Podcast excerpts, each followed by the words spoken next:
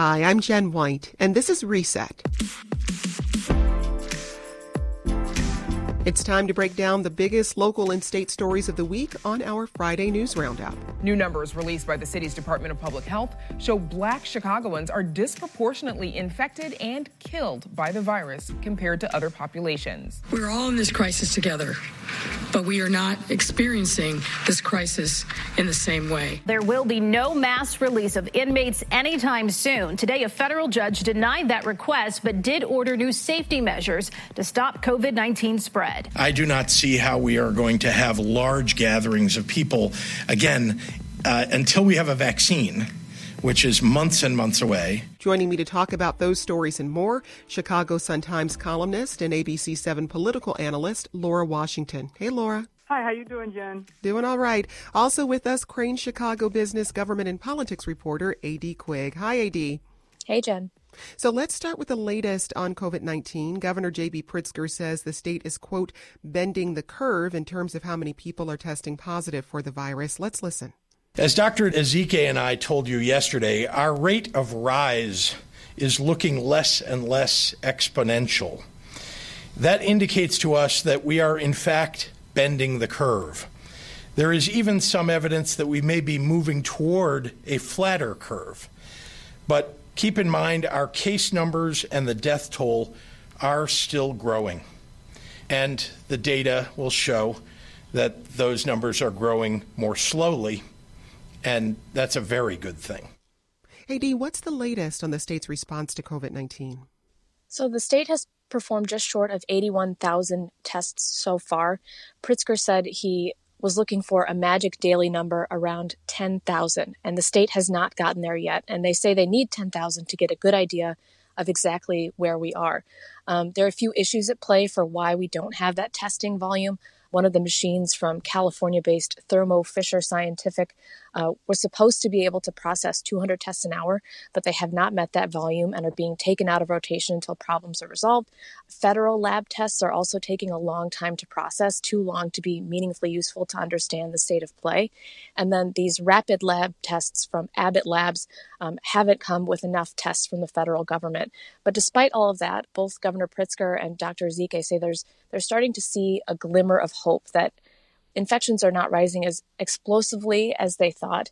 And this first wave of the pandemic, because we need to remember there might be another wave in the fall, uh, might be showing signs of kind of easing up. But we're we're heading into the peak, so we might just begin to see how bad this surge is potentially this weekend or next week.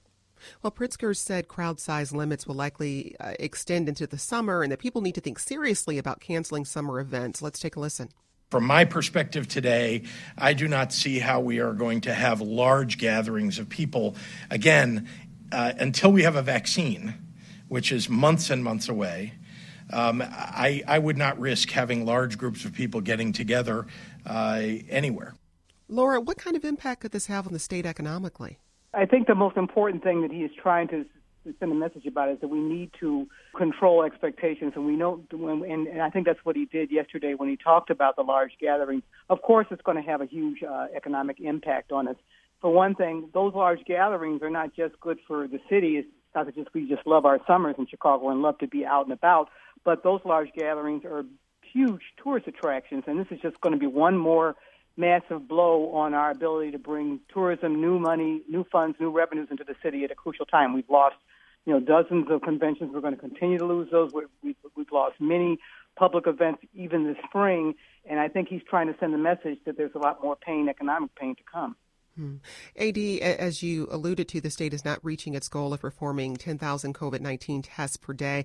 Governor Pritzker is partially blaming the federal government for that holdup. Can you unpack that for us a bit more? So, Pritzker has blamed the federal government for a number of shortfalls during this entire pandemic, saying, you know, this chaotic response at the federal level, not getting enough personal protective equipment, not getting enough uh, respirators, ventilators, is forcing the state to compete with other states and local governments for life saving equipment. And this is now playing out in, in testing as well. He's saying you know, we take responsibility too, and we're trying to do everything we can. But if the federal government had done a better job preparing, knowing that this virus was coming over from China, this wouldn't be so bleak at this point, and we wouldn't have to be spending so much time in Pritzker's case, calling other CEOs, calling other governors, um, calling up Abbott Labs' Miles White to try to get the resources that we need to keep people safe here in Illinois. Well, Governor Pritzker says public health officials will prioritize testing in areas with high concentrations of African Americans, a population that's been disproportionately impacted by COVID 19. Uh, data show that the virus is disproportionately killing black residents in Chicago and Cook County. Laura, break that down for us. Well, I think that yes, it is disproportionate in, in, communities of color, but that is not really and shouldn't be a surprise to medical and state and political authorities because the medical disparities and the health disparities have, have existed in these communities for decades. The governor says he's aware of it. He says it's a tragedy, and they are doing their best. But there hasn't been much transparency so far in how that's actually going to work. For example, at his one of the press conferences earlier this week, he was asked about it, and he said, "What are you doing to ensure that we get more testing in those communities. And he said, we're working on a testing site, a drive-through testing site right now for the south suburbs, which is in an area that's a, predominantly African American. But you know, that's the south suburbs. Uh, the hardest hit communities are in the city of Chicago. And when you talk about drive-through, you're talking about serving communities that have access to cars, that have access to easy transportation to those testing facilities. So it shows that they are, that the governor and, and I think the city are a long way from being able to really address the huge disparities. In some ways, it kind of caught them off guard, and it shouldn't have. Well, and to put this into some context, data show more than half of all COVID 19 deaths in Cook County um, are deaths of black people. In Chicago, black residents account for 70% of deaths. Uh, Mayor Lightfoot said this was a call to action moment for the city. Here's a bit of what she had to say. The distribution of this disease is, tells a story about resources um, and inequality a story about unequal health care access, job access, and community investment. Dynamics we know all too well here in the city of Chicago, and something that all of us have been talking about and fighting against for years. AD, what kinds of plans uh, is Mayor Lightfoot rolling out at this point? So, one of the things the city health department is requiring now instead of just asking for kind of politely. They put out an order this week basically saying healthcare providers, if you do testing on COVID patients, do not skip the box that includes demographic data. The city is missing a lot of demographic data, so is the state. Um, according to the state, black people make up about 28% of confirmed cases, white people make up about 26, but about 26% of demographic data is also missing. So the state is first of all ordering healthcare providers to include that data so they can better respond to it and and know where the hotspots are. And then the other thing is putting together a, a rapid response team of healthcare workers, street outreach people, local stakeholders to make sure they're going deep into communities, reaching people where they are, including performing well-being checks and trying to do really thorough education around this issue. And Lightfoot was on Maddow last night saying for a few weeks at the beginning of this, there was a rumor that uh, that black people could not get COVID, and we need to do everything we can to dispel that rumor because we're seeing this, of course, disproportionate impact today. But Laura, this is something we've talked about on our show: the the uh, life expectancy gap in Chicago, uh, the gap in health outcomes overall, and I want to circle back to something you said because it, this seems to have caught a lot of people off guard, but the data has been there for a long time. So why is this such a surprise? It's a lack of being careful about making sure that the resources go into the right communities and that we acknowledge these disparities. You know, let's face it, uh, the, these disparities have been decades in the making, and, and the mayor and others have have addressed, tried to address this over the years, but it's just really been inadequate. And it really does come down to in a place like Chicago. It comes down to geography. It comes down to where you're located. It comes down to your your social status. Just for example, the SNAP program. We have a federal program that's d- designed to assist people who are lower income in, in terms of providing food resources. But that program is, is a federal program, and it's set up so that you have to access grocery stores. Right now, that's a, a very difficult thing to do. To do. SNAP recipients don't have the option to order online. But even if they can access grocery stores, those grocery stores, as we know from food deserts, are not uh, strategically placed and they're not as vibrant in the communities that need the most as they need to be. Well, the state also released data by zip codes. AD, which areas are being hit the hardest? So, one that was kind of surprising to a lot of folks was uh, up in the 50th ward in West Rogers Park. Uh, had one of the highest rates. Alderman Deb Silverstein said people there were taking social distancing seriously, but it might be because the rates might be so high because there are a lot of healthcare workers in the neighborhood, a lot of large nursing homes, and a lot of testing capacity. But again, we also saw a few neighborhoods on Chicago's west side that are mostly black neighborhoods also deeply impacted by this. That includes Auburn, Gresham, um, Chatham, and Roseland.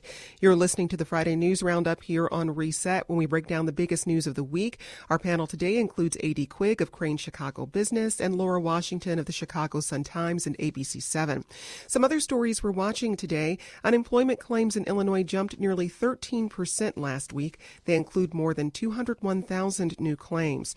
According to the Labor Department, new claims nationally dipped by 3.8%. And the U.S. Department of Education Has released the first wave of federal stimulus funding for colleges and universities. Illinois public universities received $68 million for students to offset costs, including childcare, housing, technology, and course materials.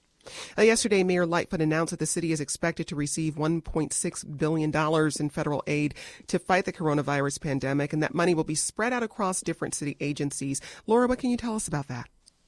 It sounds like a huge amount of money, and it, and it is indeed.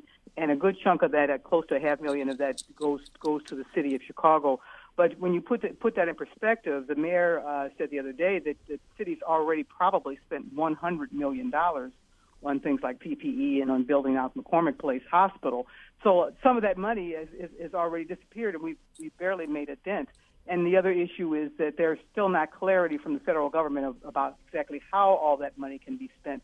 Yes, yes, it is available to local districts like the CPS in the state and the city, but it has to be. It cannot just be spent on anything like, for example, our this pension shortfall that we're expected to have because of the downfall in the market. So those, those are still big questions in terms of how how much access and what kinds of access the city and the state will have to that money. Well, Mayor Lightfoot is also implementing a new 9 p.m. curfew for liquor sales in Chicago to help stop the spread of COVID 19. A.D., what led to this decision? So there was a press conference Tuesday and Wednesday where we've seen these memes of Mayor Lori Lightfoot basically warning people to go inside. To an extent, that still wasn't happening. Interim Superintendent Charlie Beck said big gatherings have continued since the start of the stay at home orders. Uh, they said they've dispersed over 2,000 groups since the start of the orders. And uh, Tuesday night was the was the top. They broke up 300 gatherings then. And aside from COVID enforcement, regular crime continues. The city logged uh, seven shooting deaths, 14 shooting deaths Tuesday night. That places an extra burden on hospitals responding to COVID too. And Chicago police are, are just as burdened as they were, both breaking up groups and also dealing with Chicago violence. Basically, the mayor and Beck warned, you know, we've got to reserve our health resources as much as we can. So part of that is this 9 p.m. Uh, liquor store curfew because they said a lot of folks, in the absence of bars and restaurants being open for people to hang out at, a lot of people were hanging out outside liquor stores. Well, the mayor expressed frustration at the uptick in city violence this week. And here's what she had to say about a five year old girl who was shot on Tuesday. Violence of any kind is never acceptable. But the fact that this is especially urgent now um, as our ability to treat all Chicagoans is being stretched to the breaking point. We cannot allow this to happen, and we will not allow this to happen. Laura, right now, CPD is, is working to enforce the stay at home order, but they also have to deal with, with violence and, and just regular enforcement. How is that working right now? It's been, a big challenge for the police department. You would think because uh, everything is shut down and people are not on the street that it would free police resources up. But you have to remember that the police force is down in terms of uh, personnel because they're they're getting many people who are getting sick and who are calling in sick, and then they are they are not getting cop cooperation on the street. They will say that they're trying to break up groups, keep people safe, but uh, from the other end, you hear from youth groups and advocacy groups who are saying that they feel that there's an, that the police are using this event as a way to uh, as an excuse to harass and violate people's rights, and and that many of the folks in some of these communities are folks that have to go to work, that have to that have to be out on this out on the street, whereas others are not. And so it's it's it's, it's sort of going back to that same traditional tension that we've always had between the police and the community, and, it, and unfortunately, it shows that maybe we haven't made very much progress in terms of police community relations. AD, how much of a concern is this going into the warmer months? A large concern, especially because we've seen. Um, I'm not sure how much this has ticked up in in recent days, but we've seen a lot of CPD officers calling in sick, about 7% of the force on average in the past weeks.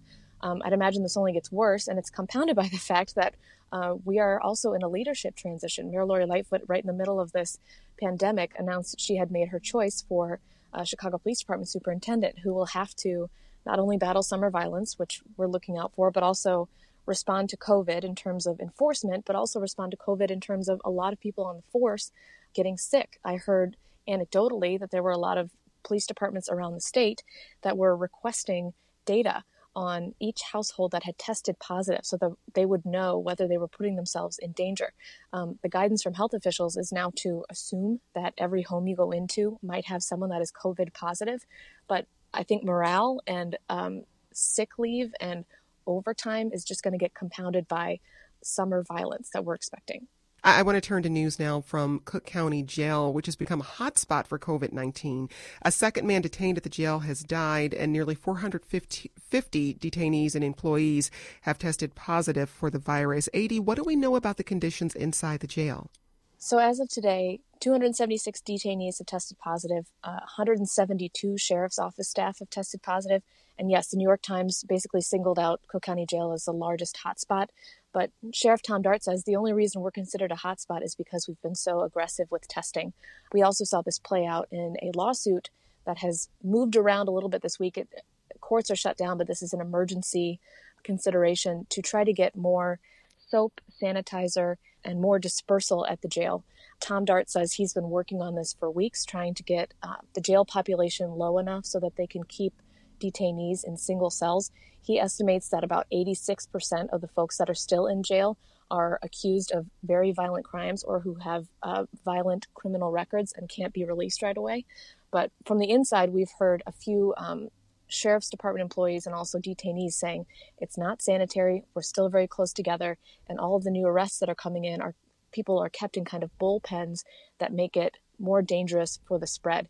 Cook County obtained two of those Abbott Labs rapid COVID tests earlier this week, but that takes a lot of time to set up, a lot of time to train um, hospital folks there on how to use it and to clean. So it's not like one and done that they're ready to go, but they are doing pretty aggressive testing there at the jail. But it's we're going to see this happen at jails across the country. They are they're petri dishes. People are in close quarters, lots of contact, and it, it's difficult to get a to get a handle on it, especially when we know that asymptomatic people can be carrying COVID. Well, yesterday, as you mentioned, a federal judge ordered the county to take actions to improve sanitation efforts at the facility. But he also denied a request for the immediate mass release of detainees. Laura, talk about the pressure being put on, on Cook County Sheriff Tom Dart right now, because there is some pressure saying, hey, this isn't safe, and these detainees deserve to be protected as well. And of course, uh, the sheriff has been uh, very outspoken for years about the fact that the, the jails are overcrowded. Long before we had this disease to confront, he has been calling for measures and policies that, to reduce, reduce jail population. So he's in a really impossible situation.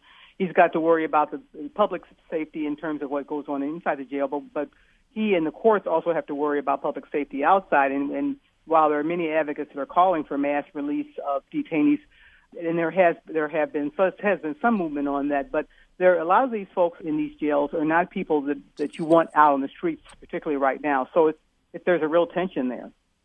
Well, in other county news, Cook County Board President Toni Preckwinkle announced the launch of a $10 million fund for small businesses earlier this week. AD, quickly, what can you tell us about that? So these are one time zero interest loans available to businesses with 25 employees or fewer in suburban Cook County. That's up to 20,000 for businesses, 10,000 for individuals. But this is just one of several loan programs that are available. And demand so far is far, far, far outstripping supply. I mean, less than 10% of the 12,000 small businesses that applied to the state's emergency grant program got funding. Only 2,000 people got help from the Chicago's uh, rent and mortgage assistance program. 83,000 applied. So in the weeks ahead, I'm going to be watching how massive the demand is for help and how little the supply is. Well, Chicago Public Schools will begin to uh, begin formal remote learning on Monday, and schools have been closed now for about three weeks. But there is a digital divide that has to be acknowledged here. Not every student has access to a computer or the internet. Laura, how is the city planning to tackle this issue? They are planning to tackle on a different number of different levels. It is a school by school effort. In some cases, they're not going to be able to, to, to provide the the optimal technology or technology access. They're going to be sending packets, paper packets to, to some of these school communities. And, and the divide, this is just another example of, what we talked about earlier, is that there is a lack of access to technology. There's a lack of literacy in, in terms of technology, both among students and in the schools and the families that they go home to. And just, just think about the places where sort of the lifelines where people could once go to get the support. They can't go to schools. They can't go to public libraries. They can't go to community centers. They can't go to park district facilities where some of this access could be had. The lockdown is, is, is really doing tremendous things to, to exacerbate the digital divide. Well, AD, you mentioned that you were going to follow up on uh, the dispersal of those that $10 million uh, for small businesses in Cook County. What other stories are you following right now? We've heard that banks that are working with the Small Business Administration to get federal loans out to people are having trouble processing applications. We've heard the same thing about the state's unemployment system. We had 200,000 unemployment claims filed this week, 180,000 the week before, 115,000 the week before, and that number is going up, and Illinois in particular is not well equipped to handle it. I'm curious to see whether that improves. And Laura, what about for you? The warm weather is coming, and Lori Lightfoot and the governor have been very effective so far at getting the message out, but there's going to be a lot of cabin fever out there, and and and and, and we're going to we're approaching spring and summer. I think they're trying to balance the messaging that you have to stay at home with a message of hope that we will come to the end of this cycle at some point. But it's it's going to be a tension that's going to have to be managed very carefully. I'm going to be watching that for the next several weeks. Well, talking about you know getting to the other side of this, AD, what are going to be the big questions you're going to have once the stay-at-home order is lifted and things return to you know some some type of normal? I think the economic fallout is going to be a huge deal. Mayor Lori Lightfoot has kind of given hints at how the budget might be affected. Um, we saw a new analysis out this week that said under the best case scenario, the state will have a $1.9 billion reduction in state revenue. I'm curious what that is for the city, for the county, and what kind of federal help can actually attack that instead of all of us just having across the country terrible budgets and what that does to support systems that people need more than ever. And Laura, what about for you? Well, I think if you look from the national level on down, uh, the, the White House and the president has been really urging a reopening of the economy and and pushing for perhaps by maybe May to be to be able to get states to begin to move ahead. Uh, I think there's going to be an interesting battle brewing there between the White House and states like Illinois, who have been ahead of the game in terms of uh, the state their stay-at-home orders and and and taking the precautions that need to be taken. Is the White House going to order states. They've always said they don't want to order states to take any action, that they want to leave it up to the states, but yet there's this, this, this anxiety about getting the economy reopened. And what happens if they do send strong messages? messages? What happens if the CDC says, makes a recommendation it's time to reopen? What are the states going to do? What, how will a governor like J.B. Pritzker respond to that? That's it for the Friday News Roundup. Our panel today, A.D. Quig of Crain Chicago Business and Laura Washington of the Chicago Sun-Times and ABC 7. Laura, A.D., thanks so much. Take good care, okay? You too. Thank Thanks, you, Jen. Jen. And that's today's reset. Thanks for listening. Please continue to stay inside as much as you can. Help others whenever possible. And thank you to all the folks who are keeping food on the shelves, picking up our garbage, healing people who are sick, and more. I'm Jen White. Have a good weekend, and let's talk again soon.